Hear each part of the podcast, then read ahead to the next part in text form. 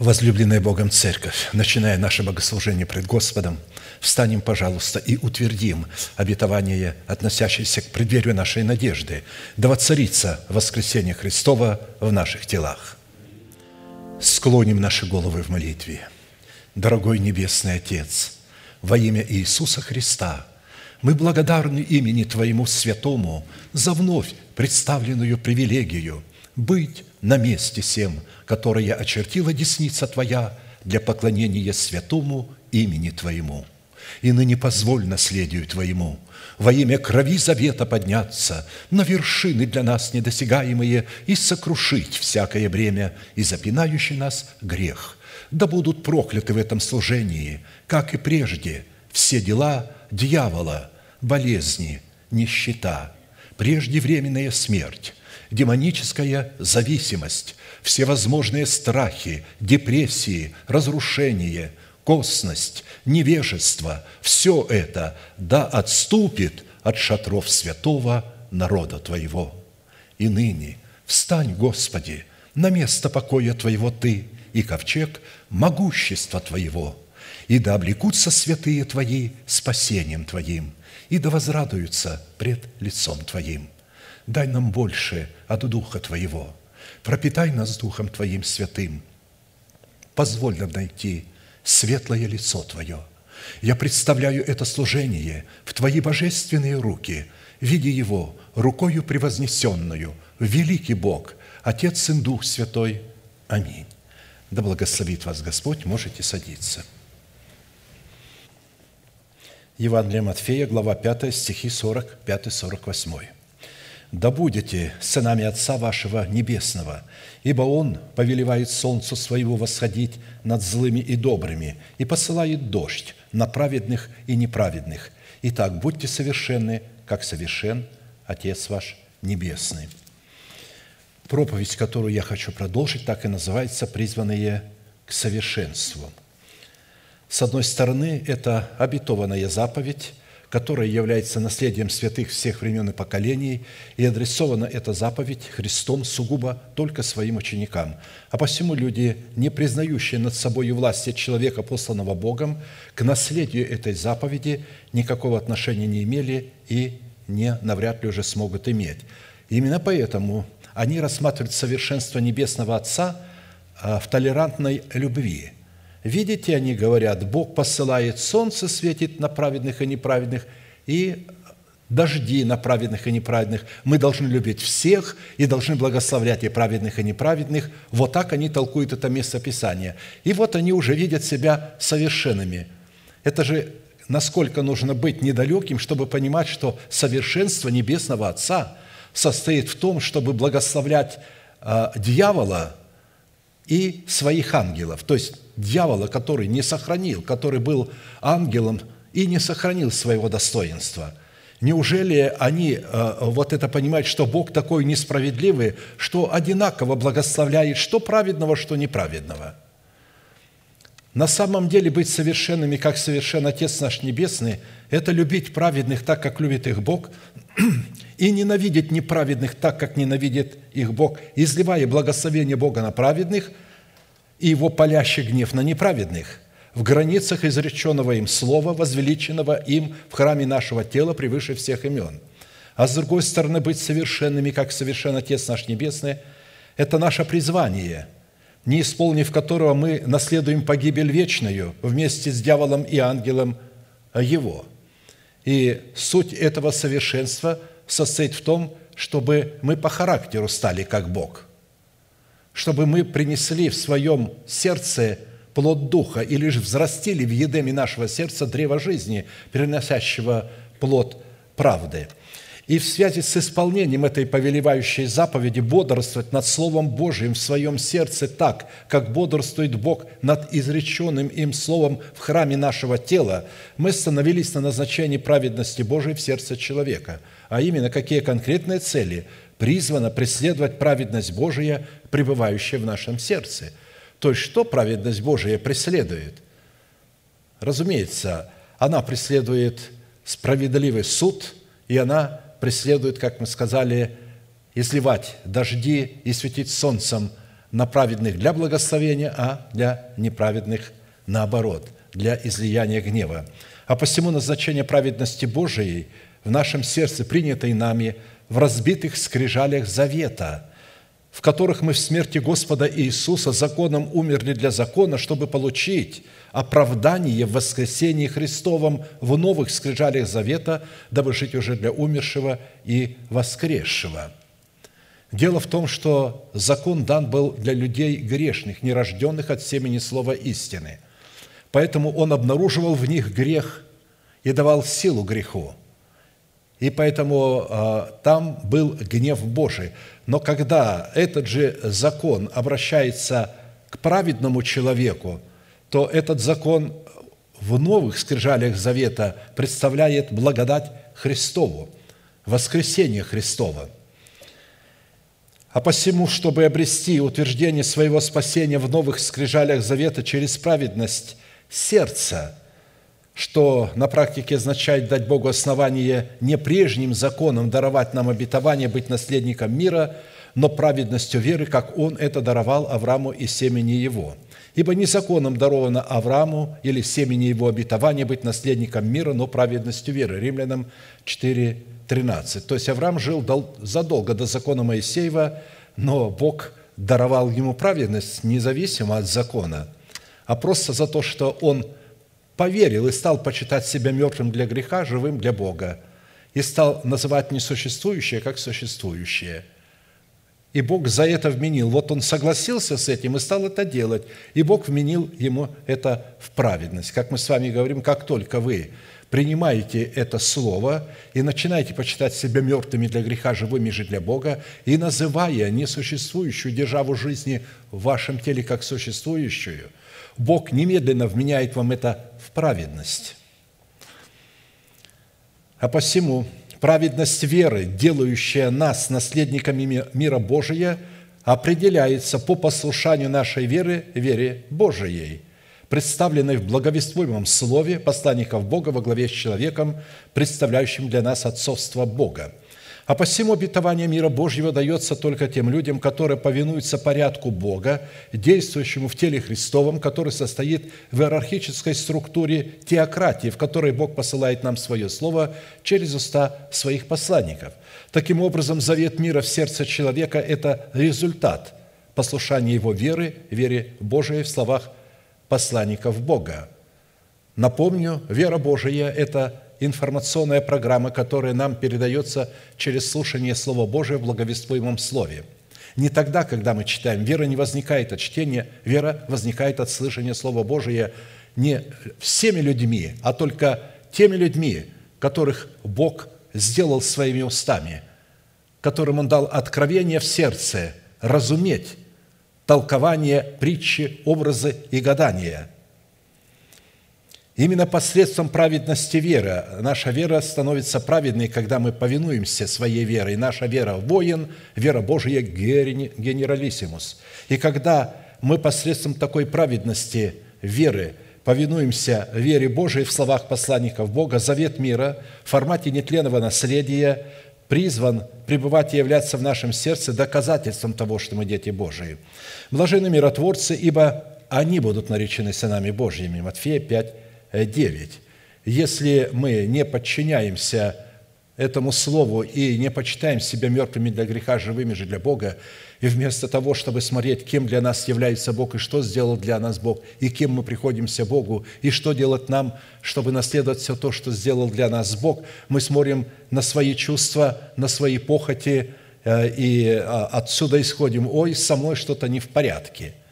Мы должны совсем забыть о том, чтобы смотреть на наши чувства. Смотреть на чувства – это видеть в своих чувствах Господина, видеть управление. Но ведь ваши чувства не имеют в себе управления, они не имеют в себе разума. Они призваны подчиняться разуму, но не быть разумом. Разум не должен их обслуживать. Это они должны обслуживать разум. Мы должны вести свои чувства, как боевого коня под усы. Мы должны обуздать их, не обращать на них внимания – а говорить только то нашим чувствам, кем мы являемся во Христе Иисусе и что сделал для нас Бог во Христе, во Христе Иисусе, кем мы приходимся для Него. А посему наследие мира Божьего, действующего в границах завета мира, в едеме нашего сердца, это сокровищница нашей надежды в Боге, представленная в совокупности всех обетований Божиих, реализация которых является целью праведности в показании нашей веры. Таким образом, именно плод праведности посредством мира Божия призван в завете мира соблюдать наши сердца и наши помышления во Христе Иисусе – Потому что каковы мысли человека, таков и он. Когда наши помышления во Христе Иисусе, и мы знаем, как помещать туда наши мысли во Христе Иисусе. Когда мы пребываем в Слове Божьем, и Слово Божие пребывает в нас. Таким образом, мы помещаем наши мысли во Христа Иисуса. Когда просто мы начинаем исповедовать и думать так – не заботьтесь ни о чем, но всегда в молитве и прошении с благодарением открывайте свои желания пред Богом, и мир Божий, который превыше всякого ума, соблюдет, то есть сохранит сердца ваши и помышления ваши во Христе Иисусе. С благодарением открывать – это значит полагать, знать, быть уверенным, что все, что Бог имеет дать нам, Он уже дал нам во Христе Иисусе и положил на наш счет. Поэтому, когда мы в чем-то нуждаемся, нам надо благодарить. Благодарю Тебя, Господи, то, в чем я сейчас нуждаюсь, находится на моем счету во Христе Иисусе. Позволь мне снять это с моего счета. А Он позволяет снять, когда Он верою открывает. Пришло время, чтобы вот это обетование снять. И если Он тебе не открыл, что Он сейчас тебя исцелит первичным Словом Божиим, то исцеляйся вторичным Словом Божиим. Иди к врачам – Молись о том, чтобы Бог тебе открыл, чтобы не попасть в руки сатаниста, потому что очень много врачей-сатанистов. А, чтобы Бог тебе видел и давал а, показания. Я как-то зашел к одному врачу а, с моей дочерью, смотрю, какой-то вот из-под моста вышел, что ли, такой небритый, помятый, брюки какие-то такие. Я встал и вышел. Конечно, дочь моя пришла в большое смущение – за мной выскочили, спросили, что такое. Я говорю, слушайте, это не доктор, это бомж какой-то. Дайте мне настоящего доктора. Мне сразу дали доктора, чистенько одетый, улыбается, все, пожалуйста, пожалуйста. И все, я с этим доктором начал вести. Но я сразу увидел его лицо мрачное, грубое, э, какой-то такой хамский. Думаю, что, что это за доктор? Доктор должен любить людей. Это призвание. Он должен любить а не э, смотреть свою выгоду. Поэтому нам нужно молиться о том, чтобы Бог нам открывал, когда мы идем к врачу, чтобы Он благословлял руки врачей. Это вторичное Слово Божие. Первичное Он исцеляет своим словом, а то вторичное Слово Божие. Но, видите, обычно Бог исцеляет вторичным Словом Божьим. Почему? Везде в Писании написано, что исцеление – это терапия, это служение друг другу – а исключение из правила, когда Бог исцеляет первичным словом.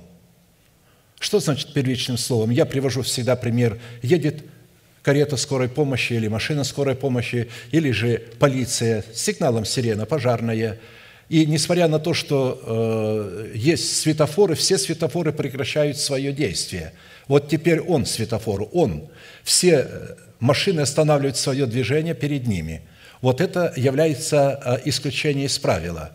А по правилам мы все ездим, стап остановился, зеленый свет поехал, красный стой. А когда исключение из правила, то вот эти светофоры уже не действуют. Вот так вот Бог действует. И как правило, повторяю, Он исцеляет через э, вторичное слово, через лекарство и через руки врачей.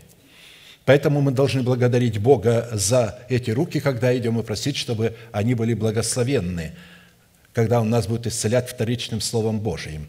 Итак, мир Божий в формате взращенного нами плода правды, могущий сохранять наши помышления во Христе Иисусе, это помышление нашего разума, обновленного духом нашего ума, которое является печатью Бога на челах наших. Обновленный ум – это ум, который помышляет о горнем. И это печать Божия на челах наших. Помышления плотские – суть смерть, а помышления духовные – жизнь и мир. Потому что плотские помышления – суть вражда против Бога, ибо закону Божию не покоряются, да и не могут. Посему живущие по плоти Богу угодить не могут. Римлянам 8, 6, 8. Когда человек по плоти, то есть исходит добродетель от плоти, а, евангелизация от плоти, молиться по много часов в день, но это исходит от плоти, то это помышления плотские, они не покоряются Богу, и они не могут угодить Богу. Мы должны понимать, что э, и дьявол может давать желание молиться, проповедовать, евангелизировать, отдавать тело свое на сожжение и так далее. Нам нужно смотреть, кто является инициатором. Не думайте, что всегда любое побуждение добра – это есть Бог. А, нет. Часто это бывает дьявол, потому что плоть хочет, потому что когда это от плоти, плоть записывает это все себе, дивиденды себе – сделал что-то, и плоть сразу поднимется, все, я уже это сделала, Господь на мой счет это положил. А когда это от Бога, когда вы это делаете, вы говорите, я раб ничего не стоящий. Это не я, это Господь сделал через меня. Эти люди видят, что надо говорить, Господь сделал через меня. Они говорят, Господь сделал через меня. И все равно плоть это приписывает себе – а посему из имеющейся констатации следует, что люди, отказавшиеся от условий повиноваться своей верой, вере Божией в благовествуемом им Слове, которое призвано стать их духовными помышлениями к миру Божьему, никакого отношения не имеют и не могут иметь.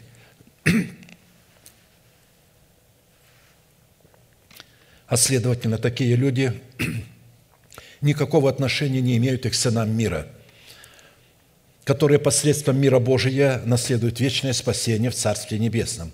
Нам следует твердо усвоить, что только через соработу нашего Духа, с нашим обновленным мышлением, находящимся во Христе Иисусе, мы призваны воцарить воскресение Христова в наших телах и облечь наши тела в воскресение Христова.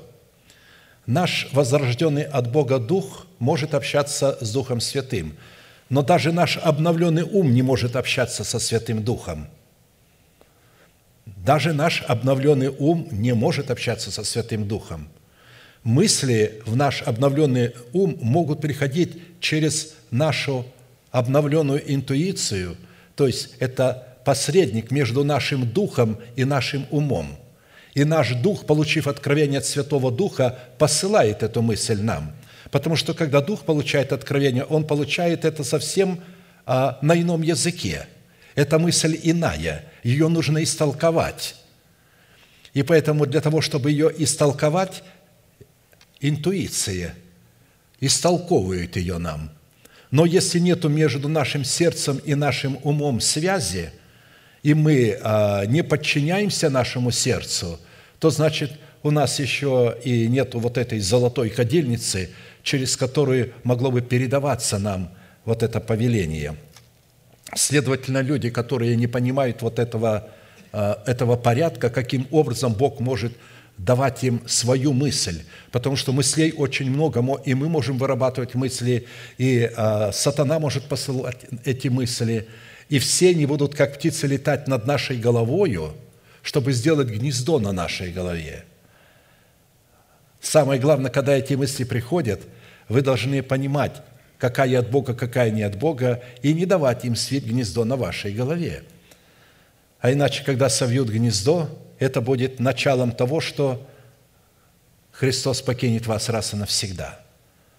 И даже если вы захотите за ним идти, Он скажет, ты не можешь за мной идти, у тебя лисицы имеют норы, птицы гнезда, а мне негде там голову преклонить. То есть мысль Господа не имеет возможности свить гнездо. Дайте возможность мыслям Божиим. Учитесь, как отделять чистое от нечистого, доброе от недоброго.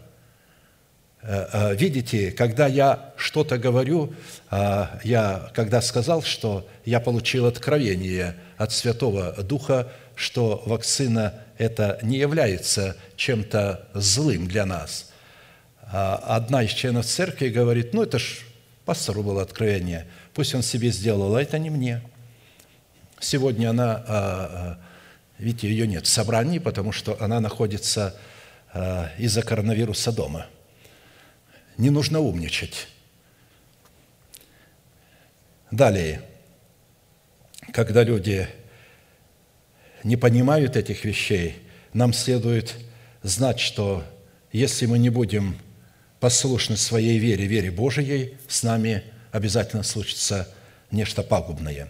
Итак, в связи с тем, чтобы воцарить воскресение Христова в наших телах и облечь наши тела в воскресение Христова, мы остановились на четвертом вопросе, по каким признакам следует испытывать самого себя на предмет того, что мы являемся сынами мира, следовательно, и сынами Божьими – Потому что только по наличию состояния мира Божьего в нашем сердце следует испытывать себя на предмет того, что мы действительно являемся сынами Божьими, учитывая, что если человек в смерти Господа Иисуса не умер для своего народа, для дома своего отца и для своей душевной жизни, то есть законом не умер для закона телом Господа Иисуса, то его оправдание, которое он принял в формате семени даром – по во Христа Иисуса никогда не перейдет в формат плода праведности, взращенный в Едеме его сердца в древо жизни, 12 раз приносящее плод свой в формате нетленного наследия мира, в силу чего у таких людей будет восхищен готовящийся для них венец правды, призванный дать им право на обетование мира, в котором они могут быть наречены сынами Божьими. «Се гряду скоро, держи, что имеешь, дабы кто не восхитил венца твоего». Откровение 3.11. Венец – это праведность Божия.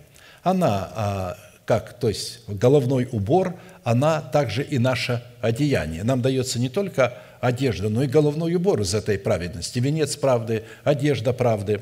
А посему в определенном формате мы уже рассмотрели шесть признаков, по составу которых нам следует судить и испытывать самих себя на предмет того, что мы являемся сынами мира, а следовательно и сынами Божьими, и остановились на рассматривании седьмого признака. Это по способности облекать самого себя в святую или же в избирательную любовь Бога. Святая – это значит избирательное, отделяющее чистое от нечистого, святое от несвятого, тьму от света, добро от зла, смерть от жизни. Более же всего облекитесь в любовь, которая есть совокупность совершенства, и да владычествует в сердцах ваших мир Божий, которому вы и призваны в одном теле, и будьте дружелюбны, Колоссянам 3, 14, 15. Видите, все это может происходить только в теле Христовом, в одном теле, то есть в церкви, через церковь. Итак, исходя из данного изречения, владычество мира Божьего в наших сердцах возможно при одном условии, если избирательная любовь Бога, явленная нами в исполнении заповедей Господних, будет пребывать в наших сердцах, и мы будем облекать себя в эту избирательную любовь исповеданиями веры сердца, называя несуществующую державу жизни в нашем теле как существующую. Далее. Избирательная любовь Бога призвана в предузнании своей избирательности исполнить нас всею полнотою мира Божия, дабы соделать нас совершенными, как совершен Отец наш Небесный, дабы мы обрели способность бодрствовать над принятым в нашем сердце Словом Божьим или Словом, которое мы сокрыли в своем сердце, чтобы светить своим солнцем на праведных и неправедных и изливать свои дожди на праведных и неправедных в соответствии воздвигнутого Богом закона, на праведных для благословения, а для неправедных в проклятие, изливая на них гнев Божий. За то, что ты, сказал Бог царю Израильскому, за то, что ты упустил человека, заклятого мною, народ твой – будет вместо его народа, и душа твоя будет вместо его души. Запомните это, люди с толерантным мышлением. Когда вы будете толерантно ко всем относиться, то Бог вам скажет, за то, что ты толерантно относился к этому человеку, благословлял его, теперь твоя душа будет вместо его души, и твои дети вместо его детей. Ты потеряешь детей своих, они погибнут разве только что они отрекутся от тебя, как это сделали сыны Кореевы. Они отреклись от своего отца и сказали, мы умерли для своего отца. Когда наш отец поднял перст на Моисея, они сказали, мы умираем для такого отца.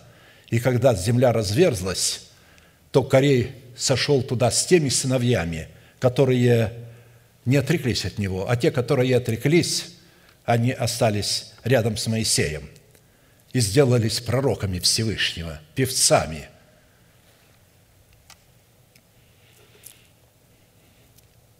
В Писании избирательная любовь Бога представлена Духом Святым в свете семи неземных достоинств или составляющих через благовествуемое слово апостолов и пророков, Это добродетель, рассудительность, воздержание, терпение, благочестие, братолюбие, любовь. 2 Петра 1, 2, 8. Да, можно говорить, что это та лестница Якова, по которой ангелы небесные сходили и не сходили а, к Якову и посылали свое откровение. И я вполне согласен с определенной частью тех проповедников, которые называют это лестница Петра, и если вы не будете ее иметь, э, у вас ничего не будет общего с Богом. А, и потом я этому проповеднику, который мне говорил это в детстве все время, говорил ему, вот смотри, вот эти свойства, у тебя их нет, конкретно у тебя их нет. А как ты думаешь в небеса пойти? Он мне сказал, Горбатого могила исправит. Ни у кого этого нет. Павел злился, я злюсь. Павел выходил из себя, я выхожу из себя, злюсь.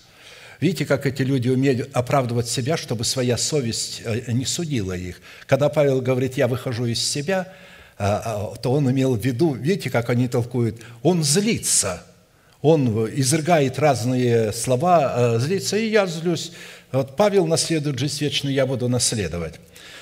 Но это обман, не надо извращать Слово Божие. Павел сказал, мы не извращаем Слово Божие – Хорошо. Каждое из семи достоинств плода добродетели содержит в себе характеристики всех других достоинств, так как они проистекают друг из друга, обнаруживают себя друг в друге, усиливают друг друга и подтверждают собою истинность друг друга. Не может быть у тебя а, а, рассудительности больше, а воздержания меньше. Терпение там четвертушка, а, благочестие – там две четверти, а братолюбие там пусть половина.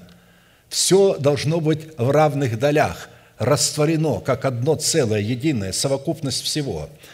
А посему совокупность семи достоинств в нашем сердце является нравственными совершенствами, присущими естеству нашего Небесного Отца. В-третьих, совокупность семи достоинств добродетели в нашем сердце являются великими и драгоценными обетованиями, дарованными нам Богом во Христе Иисусе и через Христа Иисуса, и взращенными из семени благовествуемого слова в плод. Потому что здесь мы рассматриваем плод, а не семя, которое нам дано, а плод, взращенный из семени. В-третьих, в-четвертых, совокупность семи достоинств в нашем сердце является нетленным сокровищем и богатством, которым мы призваны обогатиться, чтобы наследовать усыновление своего тела искуплением Христовым. То есть через плод Духа мы будем облекать свое тело э, в нетленный жемчуг. В-пятых, войти в наследование семи имеющихся достоинств мы можем только через принятие силы Святого Духа. Когда примем Святой Дух, вы примете силу, когда сойдет на вас Дух Святой – и будете мне свидетелями. Здесь имеется в виду не момент крещения, а момент, когда мы принимаем Его как Господа и Господина своей жизни. Потому что младенцы очень многие крещены Духом Святым, но они не водятся Святым Духом, они не понимают Его, они не различают добро от зла, они увлекаются всяким ветром учения по хитрому искусству человеков. Поэтому они не могут говорить об этом, хотя их убеждают, раз ты говоришь на ином языке, ты принял крещение Духом Святым, ты принял силу, и ты водишься Духом Святым. И кто не говорит на иных языках, тот не водится Духом Святым. Говорение на иных языках – это провещевание, это духовное провещевание, которое не делает нас духовными. Это духовный процесс, который не делает нас духовным, но это материал, который может сделать нас духовными – Духовными мы становимся, когда умираем для своего народа, для дома нашего Отца и для своей душевной жизни. И затем в очищенное сердце от мертвых дел, когда вот мы умерли для этих трех ипостасей, мы вносим учение Христова, начальствующее учение Христова в его двенадцати основаниях. И только тогда Святой Дух может постучаться к нам – как Господь и Господин, и тогда мы отворяем, и Он входит и начинает через то же благовествуемое Слово, которое мы приняли в свое сердце, как начальствующее учение Христова, открывать это начальствующее учение в сердце. Люди хотят, чтобы непосредственно сам Дух Святой, независимо от кого то это делал. Но поймите, независимо это значит взять вас, отрезать от тела и бросить. А когда какой-то член э, тела отрезается от тела, в нем перестает циркулировать кровь, и голова не может уже контролировать отрезанный член тела. Поэтому все происходит в теле, а в теле существует порядок. Все, что Бог нам дает, Он дает нам через голову, то есть через человека, которого Он сделал представителем своей главы, своими устами. Я понимаю, что душевным людям это очень не нравится. А что, у нас своей головы нет? Вы видели, как, э, э, значит, а эти люди понимали вначале правильно все. Но нечестивый человек заразил их, и они приняли вот это слово в себя, и все. И когда они это приняли слово в себя, оно убило в них жизнь. И они выходили с такой высоко поднятой головой, у меня есть моя Библия, у меня есть моя голова. То есть они э, попрали иерархическую структуру божественной теократии. Далее – Средства, которые мы призваны задействовать для принятия силы Святого Духа, это послушание нашей веры, вере Божией. Через наследование этих великих и драгоценных обетований мы делаемся причастниками божеского естества, то есть мы становимся совершенными, как совершен Отец наш Небесный. В определенном формате из семи имеющихся характеристик добродетели, которые в своей совокупности определяют – нашем сердце наличие благости Бога, мы уже рассмотрели пять составляющих и остановились на шестой. Это наше призвание показывать в наших отношениях братолюбие – то есть показывать в любви Божией агапе братолюбие, что дает нам власть на право переходить из состояния смерти в состояние жизни вечной. Только тогда, когда мы начинаем показывать братолюбие – в отношениях друг с другом, только тогда мы переходим из смерти в жизнь. Вы скажете, а когда мы родились, мы не перешли из смерти в жизнь? Нет. Вы еще не перешли из смерти в жизнь. Вам только дано, когда вы родились. Если вы, вы родились, то есть переходит от смерти в жизнь уже рожденный. Он вначале должен родиться, чтобы ему перейти. Поэтому вы вначале рождаетесь, но свет, который в вас, это тьма – Потому что, повторяю, вы младенцы, увлекаетесь всяким ветром учения, и, а, а потом вдруг приходите к осознанию, что вашим Богом является ваша голова. И теперь вы сами будете все решать, и вы будете инспектировать все. И когда вы к этому приходите, вы уже не младенец, вы уже плевел. То есть Вместо того, чтобы оставить младенчество, вы трансформировались из этого младенчества в плевело, потому что вы пошли, бросили вызов Богу. Теперь вы не увлекаетесь всяким ветром учения. Теперь вы, Бог, ваш интеллект стал для вас Богом. Итак, посмотрите, мы знаем, что мы перешли из смерти в жизнь. Почему? Потому что любим братьев наших. Не любящий брата пребывает в смерти, всякий ненавидящий брата своего есть человека-убийца. А вы знаете, что никакой человека-убийца не имеет жизни вечной, в нем пребывающей. 1 Иоанна 3, 14, 15. И мы знаем, что не всякий брат, называемый братом, есть брат.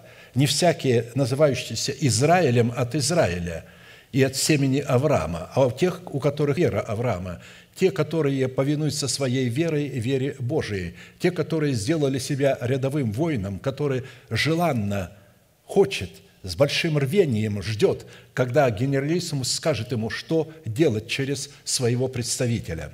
Итак, степень силы избирательной любви Божией, исходящей из атмосферы братолюбия – и обнаруживающий себя в атмосфере братолюбия определяется и познается исключительно по силе степени ненависти Бога в нашем сердце к злу и злодеям, творящим зло, то есть к носителям зла. Ты возлюбил правду и возненавидел беззаконие, посему помазал тебя Божий Бог твой елеем радости более всех соучастников твоих. Мы знаем, что это программы – две взаимоисключающие друг друга программы, которые не могут действовать сами по себе, а действуют только в носителе. А носителем является сердце человека, программным устройством. Как компьютер сам по себе, когда вы его покупаете, он чистый, там нет никакой программы. Он никак не может работать. Чтобы ваш компьютер заработал и чтобы вы извлекали из него пользу, в него нужно ложить программу – а потом благодаря этой программе вы уже сможете выходить на какие-то сайты. Так и здесь. Когда мы влаживаем туда программу Божию, тогда мы можем выходить на сайты Бога, в Его мысли. А когда вы влаживаете э, в свое, в свое программное устройство э, вот, программное, э, программу сатаны или программу, которую вы получили от семени ваших отцов, то тогда вы будете выходить на любые сайты, только не на сайты Божии. Итак, Господь испытывает праведного, а нечестивого и любящего насилия ненавидит душа его. Дождем прольет он на нечестивых горящие угли, огонь и серу, палящий ветер. И это, это доля из чаши их. Ибо Господь праведен, любит правду, лицо его видит праведника. Псалом 10, 5, 7. В оригинале, напомню, лицо его видит праведника, лицо его восхищается праведником, увлекается лицом праведника, влюбляется в это лицо и чувствует себя, когда смотрит на это лицо, счастливым, успокаивается. То есть Бог ощущает необыкновенную энергию счастья, когда видит лицо праведника, успокаивается от этого видения, почивает своим благоволением. В связи с этим, как и в предыдущих составляющих добродетель Бога в Его уникальной к нам благости, которую мы призваны показывать в своей вере в семи составляющих, а в данном случае в братолюбии, нам необходимо было ответить на четыре классических вопроса. Что говорит Писание о происхождении природной сущности братолюбия? Какое назначение призвано показывать нашей вере братолюбие?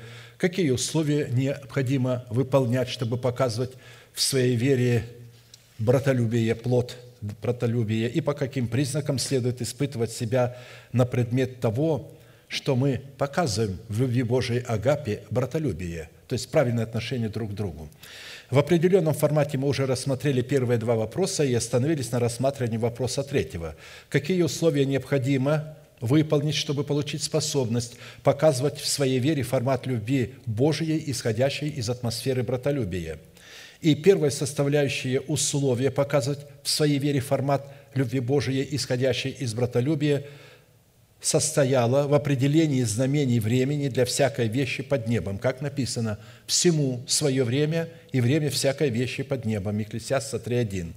А посему мы стали рассматривать излияние любви Божией в наши сердца в атмосфере братолюбия в совокупности таких констатаций или таких составляющих в отведенном нам времени, которое находится во власти Бога, в пределах нашего обитания в лице доброй жены, то есть внутри церкви, то есть быть причастными к телу Христову, и в атмосфере братолюбия.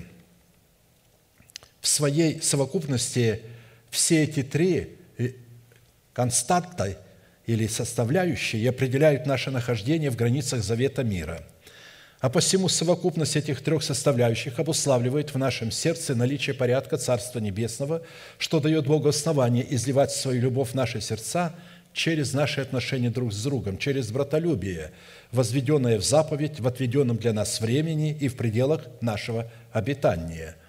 Пределы нашего обитания – это тело Христова. Запомните, это не вообще, потому что иногда люди думают, что пределы нашего обитания – это там, где мы живем – Извините, я могу все время перемещаться и э, э, путешествовать по всему миру.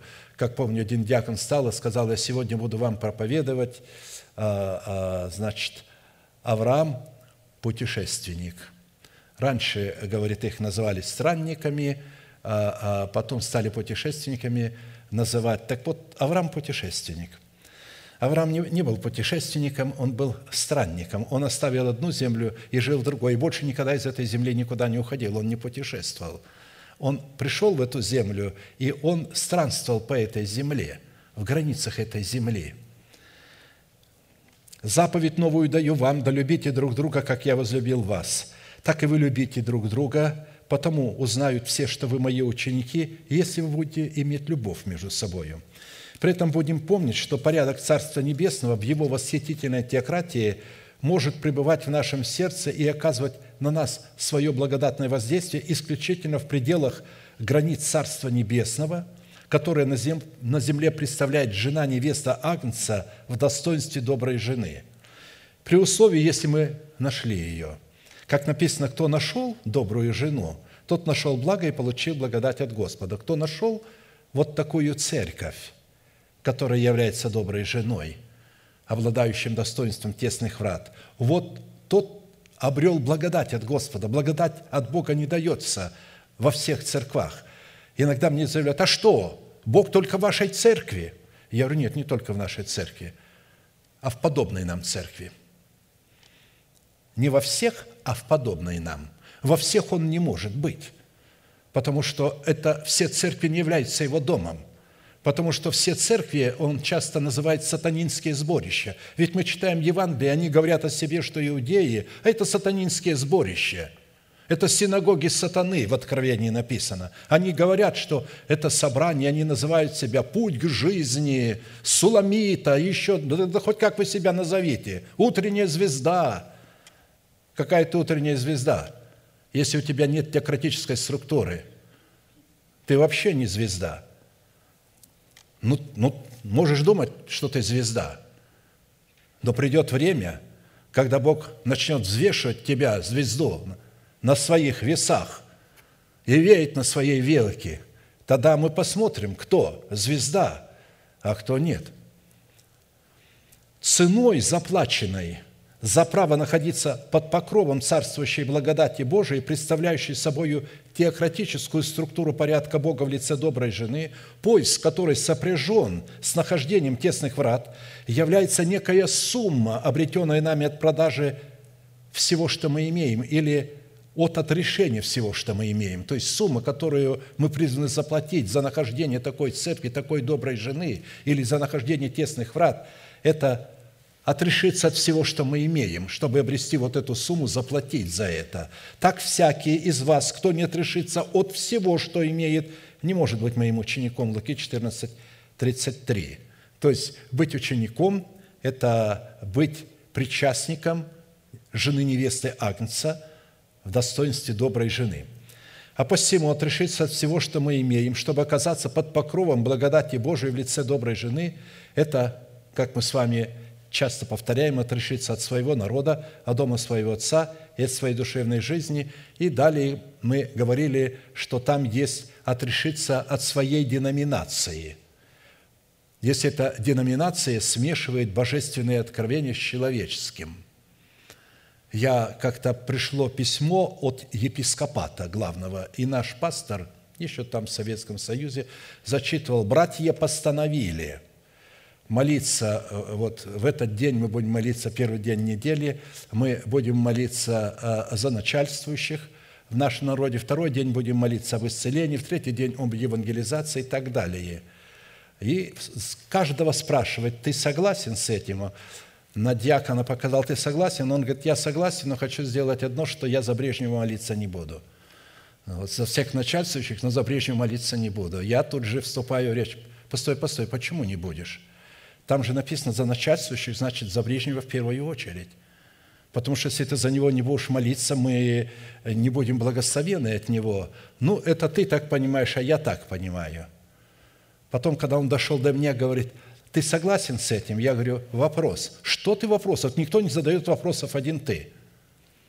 Я говорю, ну хорошо, тогда я не буду отвечать. Хорошо, задавай твой вопрос. Я говорю, как ты считаешь, вот этот документ от Братского Совета, это откровение от Святого Духа они нам прислали, или же это человеческий интеллект? Он говорит, человеческий интеллект. Я говорю, ни одному этому пункту я не буду последовать. Я буду каждый день молиться не один день об этом, а другой об этом, а всякий раз, когда я буду молиться, я буду обо всем сразу молиться. То есть о чем я говорю, что а, такие церкви, а, там есть дети Божии, которых Бог каким-то образом выведет, бросит вызов свой в преддверии надежды, скажет им, «Народ мой, выходи из Вавилона!»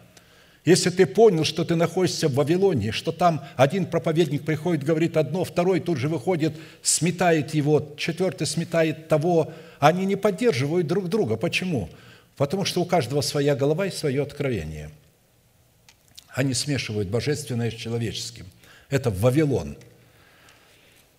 Итак, В определенном формате мы рассмотрели уже знакомые нам признаки, которые определяют теократическую структуру порядка Царства Небесного в теле Христовом, которым является подлинное собрание святых, дабы обрести благодать Бога в лице доброй жены и сфокусировались на системе устройства нашего духа, нашей души и нашего тела, которое обнаруживает себя в нашем естестве в таких константах или же в таких составляющих. Константа – это составляющая. Ну, то есть основа составляющей.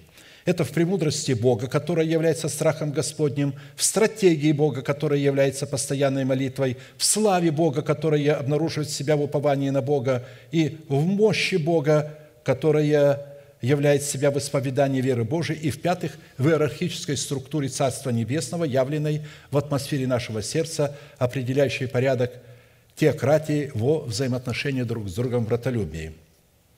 Итак, продолжая рассматривать порядок Бога в лице доброй жены, причастие которой дает Богу основание изливать свою любовь в наши сердца в атмосфере братолюбия, мы пришли к необходимости расширить наше представление в определении поиска доброй жены по таким характеристикам. Хочет ли человек жить и любит ли долгоденствие, чтобы видеть благо, чтобы а, вот слово «видеть» – это чтобы облечься в благодать, потому что то, на что мы смотрим, оно облекает нас. Поэтому оригинал говорит, чтобы быть облеченным в благодать. Но там есть смысл видеть благо, видеть благодать. Что надо делать? Удерживай язык свой от зла и уста свои от коварных слов. А как это, когда Яков пишет, это невозможно? Язык невозможно удержать. Вот из всех членов тела это такое зло, которое невозможно удержать. Можно медведя, леопарда, льва выдрессировать, он будет подчиняться тебе, но язык не выдрессируешь. Что делать? Но тем не менее здесь написано, удерживай, а это плод, его надо взрастить. Кроткий язык древа жизни, который будет обуздывать мое тело, мои эмоции. Уклоняйся от зла и делай добро, ищи мира и следуй за ним. Итак, по содержанию данного повеления, которое представлено в двух условиях, следует определять как особенность доброй жены, так и особенность нашей к ней причастности. Удерживай язык твой от зла и уста свои от коварных слов. Уклоняйся от зла и делай добро, ищи мира, следуй за ним. Суть этих двух условий, по которым следует определять как особенность доброй жены, так и особенность нашей к ней причастности, состоит в том, что они являются невыполнимыми как для категории званных, так и для категории душевных людей, которые еще не возросли в мужа совершенного в меру возраста Христова, дабы разуметь отвергать худое и избирать доброе. Как они могут не говорить эти слова, когда они не знают, это слово доброе или недоброе? По выражению апостола Иакова, язык человека душевного – это неудержимое зло, которое невозможно укротить или обуздать до тех пор, пока человек не потеряет своей души в смерти Господа Иисуса, дабы очистить почву своего сердца от мертвых дел и сделать ее доброй или способной принимать семя Царства Небесного, дабы таким путем соработать своей верой с верой Божией и взрастить в себе плод Духа, потому что кроткий язык – это плод. Плод Духа – это кротость. Кроткий язык – древа жизни, но не обузданы сокрушения Духа. Вот представляете, люди, которые не обладают кротким языком – их язык необузданный сокрушает их дух. Сокрушение духа – это сокрушение светильника, которым является дух человека, рожденного от семени слова истины. Душевный человек ничем не отличается от той толпы, которая с восторгом встречала Христа, восклицая «Асана сыну Давидову, благословен грядущий во имя Господне, Асанна Вышних». А через несколько дней – эта же толпа кричала «Распни его!» по той причине, что не знала, что служит к ее миру. И когда приблизился к городу, то, смотря на него, заплакал о нем и сказал, «О, если бы и ты хотя всей твой день узнал, что служит к миру твоему, но это сокрыто ныне от глаз твоих». Луки 19, 41, 42. В согласии этого повеления, которое является словом, исходящим из уст Бога, обнаруживается порядок, по которому выстраиваются отношения друг с другом, позволяющие нам переходить из состояния смерти, переданной нам через греховное семя наших отцов по плоти, в состояние жизни, переданное нам Богом в атмосфере братолюбия. И чтобы испытать в своем сердце надежду и упование на благодать Бога, по которой мы можем испытывать наше собрание на причастность Его внутренней инфраструктуры и его органической жизненной системы к порядку любви Божией, мы сделали ударение на некоторых вышеперечисленных определениях, которые призваны определять собою порядок любви Божией, обнаруживающий себя в братолюбии как в отдельном собрании, так и в сердце отдельного человека, имеющего органическую причастность к доброй жене. Собрание, отвечающее требованиям образа доброй жены, которая является телом Христовым, должно отвечать требованиям, соответствующим образу доброго человека, состоянию сердца доброго человека.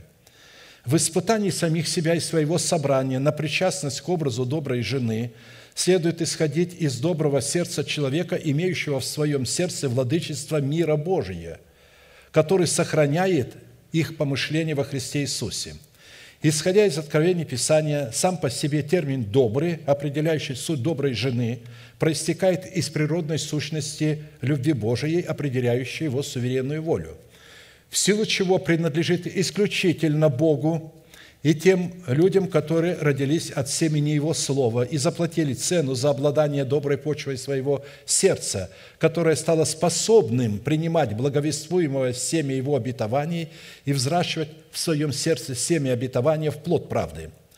Плоды правды в свойствах нашего характера а не какие-либо другие религиозные деяния, связанные с нашей деятельностью, определяют нашу принадлежность к категории доброй жены и дают нам юридическое право на воцарение в нашем сердце благодати Божией через праведность нашего сердца. Именно воцаренная в нашем сердце благодать Христова определяет состояние нашего доброго сердца, пребывающего в атмосфере братолюбия за счет его причастия к доброй жене, добро которой состоит в выполнении воли Божией, благой, угодной и совершенной.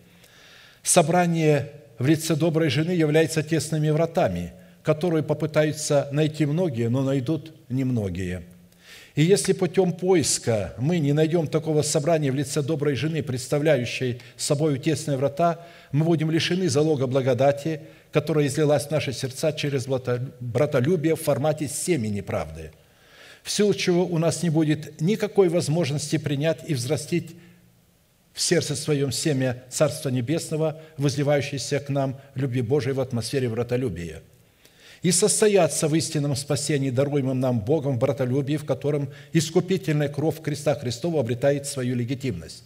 То есть кровь Иисуса Христа обретает легитимность очищать нас от всякого греха только когда мы являемся причастниками доброй жены, в братолюбии, в атмосфере братолюбия. Если же ходим во свете, подобно как Он, то есть Бог во свете, то имеем общение друг с другом. Видите, это общение должно э, быть по лекалам того, как Бог ходит во свете. Бог ходит во свете своего слова. Поэтому иметь общение друг с другом надо с теми людьми, которые ходят во свете Слова Божьего. Только тогда написано, кровь Иисуса Христа, Сына Его, очищает нас от всякого греха. Так что не всегда кровь Иисуса Христа очищает, а только когда мы в теле. Наша кровь очищает наше тело постоянно, не э, э, за три дня инкаунтера – а до тех пор, пока мы живем в этом теле, она нас постоянно очищает, постоянно. Помимо очищения, она постоянно обогащает наше тело кислородом и также питательными веществами, которые мы получаем от той пищи, которую едим. Что человек ест, такой он и будет. Часто люди говорят, вот то, чем мы питаемся, такие мы и будем. В духовном смысле слова. С каких источников мы питаемся – такими мы и будем. А посему вне Церкви Христовой, независимо от Церкви Христовой, в лице доброй жены, представляющей тесные врата, у человека не может быть никакой возможности спастись от будущего гнева. Встает вопрос, каким потенциалом власти призвана обладать любовь Божия, изливающаяся из атмосферы братолюбия в почве нашего доброго сердца. Образно потенциал жизненной силы воскресения, заключенной в земле, посредством которого Бог сотворил из земли все живые существа, включая человека. Бог творил человека из живых минералов, праха. И это были живые минералы глины. праха особой глины, который обладает в себе всеми свойствами, всеми минералами. Есть такая глина в определенных пределах значит, нашей планеты, которая обладает в себе всеми минералами. Этой глиной можно есть, эту глину можно использовать в пищу. Это очень дорогой род глины. Я знаю людей, ну, не лично, а то есть показывали их на ТВ, которые питаются только глиной и пьют только воду из родника. Ничем. И там минералы, и они уже живут так много лет. И они знают вкус этой глины. И когда другое какая-то глина, нет, говорит, здесь нет. Вот как вы берете что-то, о, здесь что-то не хватает. Вот, здесь что-то не хватает – вот э, мои внуки, значит, э, яйца кушают всегда, жареные, э, значит, которые они получают от родственника нашего, от брата моей жены. И когда кончились, то родители купили, значит, хорошие яйца, другие, не говоря им. И когда подали им, взял в рот и сразу выплюнул ребенок. Не то. Как ребенок может определить не то по вкусу? Так что вот так вот, как по вкусу, э, глина бывает разной. Э, вот. Писание говорит о Боге, ты горшечник, а я глина. И ты сотворил меня из этой глины. А поэтому а, Адам, вот слово Адам на иврите, знаете, как звучит? Человек, сотворенный из красной глины. То есть первый человек, Адам, у него была красная кожа. Но Бог заложил а, а, в него а, все э, э, виды оттенков кожи людей, которые потом родятся от него. Но первый Адам был из глины, из красной глины, и кожа его была красной. Он был э, весьма красивым человеком. Так что это не был черный человек, это не был желтый человек, это не был белый человек, это был красный человек. Поэтому мы должны относиться ко всем цветам кожи – с восхищением, потому что в каждом цвете кожи Бог что-то показывает. Беда в нашей стране случилась в том, что пренебрегались люди с черной кожей, а теперь люди с черной кожей пренебрегают людей с белой кожей, понимая, то одни считают себя преимуществом, то другие себя. Такого не было. В израильском народе а, были все оттенки кожи. Авраам был женат на Ефе, то есть а, а, то есть Моисей взял себе в жены Ефиоплянку. А вы знаете, Ефиоплянка – это такая черная кожа ни у кого не бывает. И вот представляете теперь род Моисея, и там были такие э, люди с черной кожей. А царица Савская из Эфиопии тоже такая. Она пришла почтить Соломона и сказала ей такой мудрости нигде не обретала. Поэтому Бог любит всех людей со всеми оттенками кожи а, он отразил себя, потому что какой-то один цвет не может отражать Бога. Бога отражают все цвета, вся радуга цветов. И Бог хотел показать ее даже в человеческом теле. Представьте себе, что и ангелы Божьи точно такие. Они красные, желтые, белые, э, черные. Допустим, Михаил Архангел имеет черный цвет, как медь такая. Э, э, Все, я помню, когда это сказал, а одна сестра говорит, что-то с нашим пастором случилось. Как Михаил Архангел может иметь черный цвет. Ангелы, хотя у них духовное тело, но а, это духовное тело обладает цветовой гаммой. И у них точно так же могут быть волосы. У одних рыжие, у других э, белокурые, у других черные, шатен и так далее, и так далее. То есть вот как люди с разным цветом волос, глаз и кожи, так и ангелы – потому что Бог – это гамма всех цветов. Он хотел отразить полноту свою вот э, э, в этих оттенках. Поэтому никогда не воспитывайте в своем сердце э, антипода, ненависти или нежелания к другому цвету кожи. И никогда не ставьте людей с определенным цветом кожи выше других людей, которые не имеют такого. Итак, Наличие доброго сердца наделяет человека способностью в установленное Богом время принимать в добрую почву своего сердца прогрессирующее обетование Бога для нашего перстного тела, чтобы затем выполнять их на условиях, увековеченных Святым Духом в Писании. И прежде чем рассматривать в доброй почве сердца программу жизни, нам необходимо дать определение тому, что Писание вообще подразумевает под именем «человек».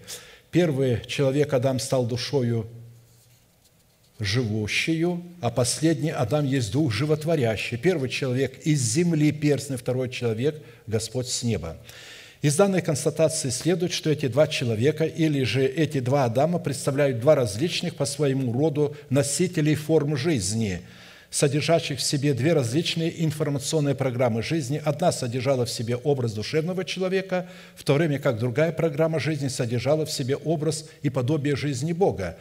На иврите фраза «первый Адам» означает – человек душевный, человек из красной земли, человек, рожденный от земли, человек, произведенный землей, человек, созданный по подобию Бога, разумная или суверенная личность. Второй Адам – это человек духовный, человек, рожденный от Бога, разумная или суверенная личность, человек, созданный для Бога, человек, призванный в общение с Богом, человек, призванный представлять достоинство Бога, человек, обладающий образом и подобием Бога, человек, призванный управлять землей.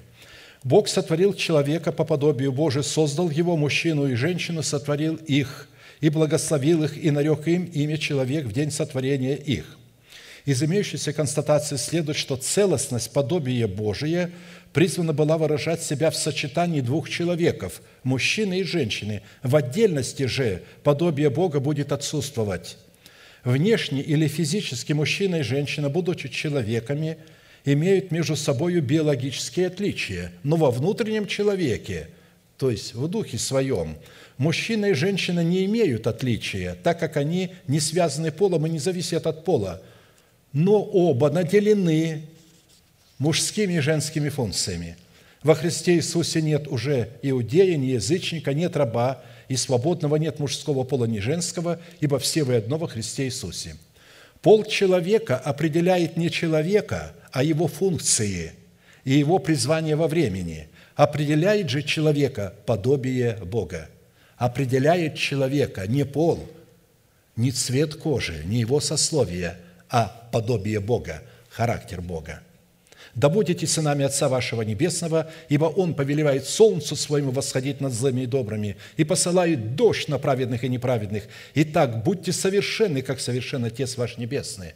То есть, это бодрствовать в границах изреченного Богом Слова, как Бог бодрствует в этих границах и поставил себя рабом от своего Слова и бодрствует, чтобы оно исполнилось в наших телах.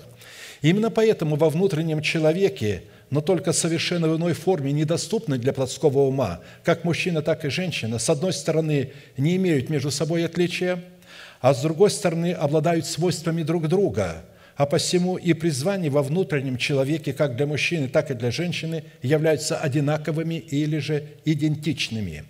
В силу этого, как сыны Божии, мы все, независимо от возраста и пола и социального положения, призваны, согласно Писанию, творить добрые дела, преследующие волю Бога в усыновлении нашего тела искуплением Христовым. И именно это наше общее вселенское и судьбоносное предназначение – в котором мы призваны представлять образ и подобие Бога в совершенстве Его правосудия. А посему общее призвание мужчины и женщины состоит в том, чтобы дать Богу основание воздвигнуть в наших телах державу жизни вечной. Ибо мы Его творение созданы во Христе Иисусе на добрые дела, которые Бог предназначил нам исполнять. Добрые дела определяются источником своего происхождения – которым призвана являться добрая почва человеческого сердца, содержащая в себе совокупность всех имеющихся обетований Бога.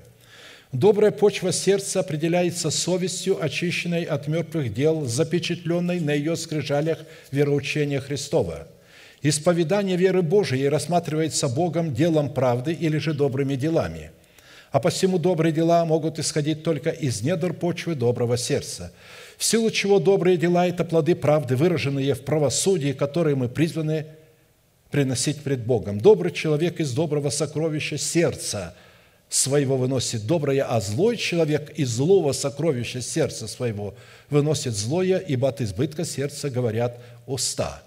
Злым называется сердце верующего человека, рожденного от Бога, до тех пор, пока он не умер для своего народа, для дома своего отца и для своей душевной жизни, и не внес в очищенное сердце закон Божий в начальствующем учении Христовом. Оно будет называться злым, потому что работает злая программа. Исходя из этого принципа, я приведу на память некоторые условия того, каким образом почва нашего сердца становится доброй, или что Писание рассматривает под добрым потенциалом земли – с которым мы призваны сработать с повелениями неба, исполнять повеления неба, чтобы произвращать правду и таким образом исполнять свое предназначение и свое призвание. Начальным условием, дающим Богу основание изливать свою любовь в наши сердца через атмосферу братолюбия, это наша жажда быть возрожденным от нетленного семени Слова Божия. И, приступив к нему, ученики его сказали, «Изъясни нам притчу о плевелах на поле».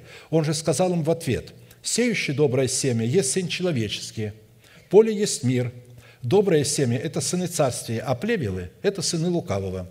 Посеявший их есть дьявол, жатва есть кончина века, а жнецы – суть ангелы.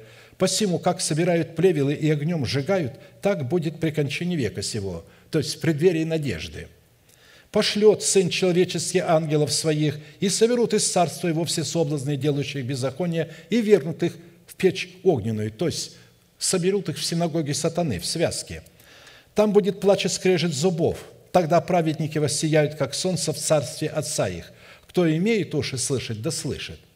Согласно данной притче, образ доброго семени определяет не семя обетования, а семя нового творения во Христе Иисусе в лице нового человека, рожденного от Бога во Христе Иисусе, от семени слова истины, которое пребывает вовек.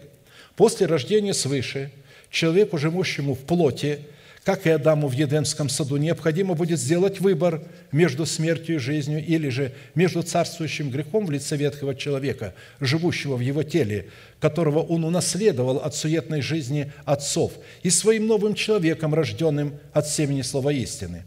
Только сделав выбор в пользу своего сокровенного человека, у нас появляется возможность и способность облагородить почву своего сердца, очистив его от мертвых дел – После очищения своей совести от мертвых дел и внедрения в нее начальствующего учения Христова в двенадцати основаниях, почва нашего сердца становится доброй, а следовательно и способной принимать доброе семя обетования Царства Небесного и взращивать его в плод правды.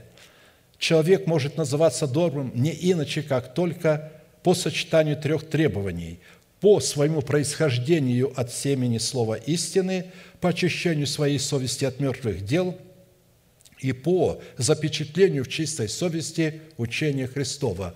Аминь. Склоним наши колено, кому невозможно наши головы. Будем молиться, благодарить Бога за то слово, которое мы могли иметь. И все имеющие желание бросить вызов царствующему греху в своем теле, или же болезни, или же обстоятельствам, или же страхом – вы можете выйти сюда к алтарю, мы будем молиться за вас. И Бог по своему неизменному слову освободит вас, очистит вас, поможет вам избавиться от ада преисподней. Потому что это его отцовское сердце. Он понимает, что вы попали в западню и сами не можете выйти из нее. Но когда вы придете к алтарю, помолитесь, исповедуете грех, вы дадите ему основание воевать за ваше тело – и отвоевать его у греха и у похоти, которые господствуют над вами. Аминь. Будем молиться.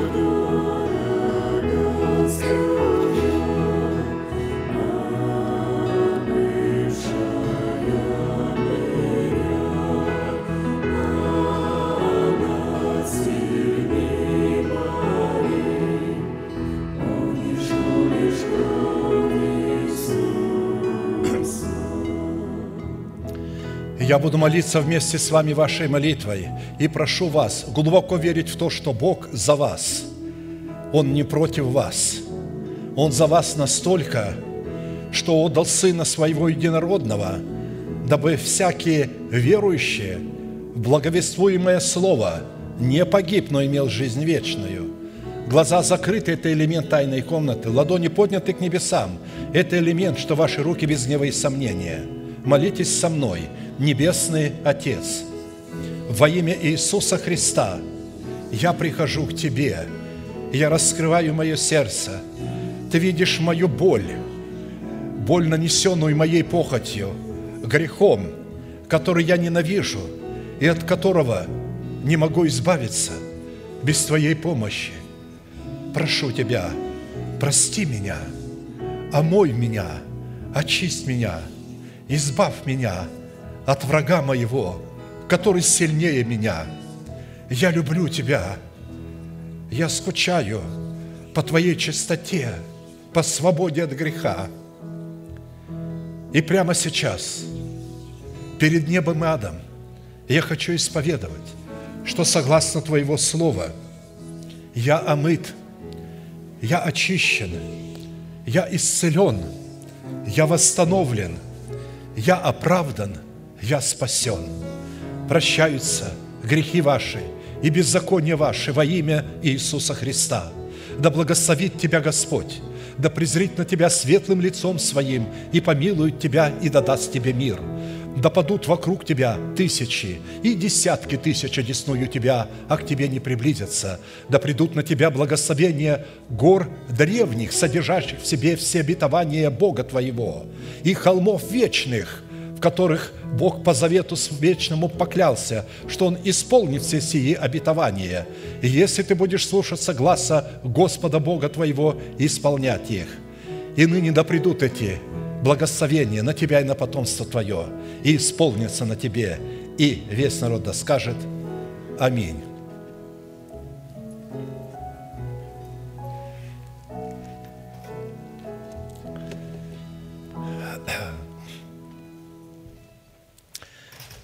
А теперь провозгласим наш неизменный манифест, могущим уже соблюсти нас от падения и поставить пред славою Своею непорочными в радости, единому, премудрому Богу, Спасителю нашему, через Иисуса Христа, Господа нашего, слава и величие, сила и власть прежде всех веков, ныне и во все веки.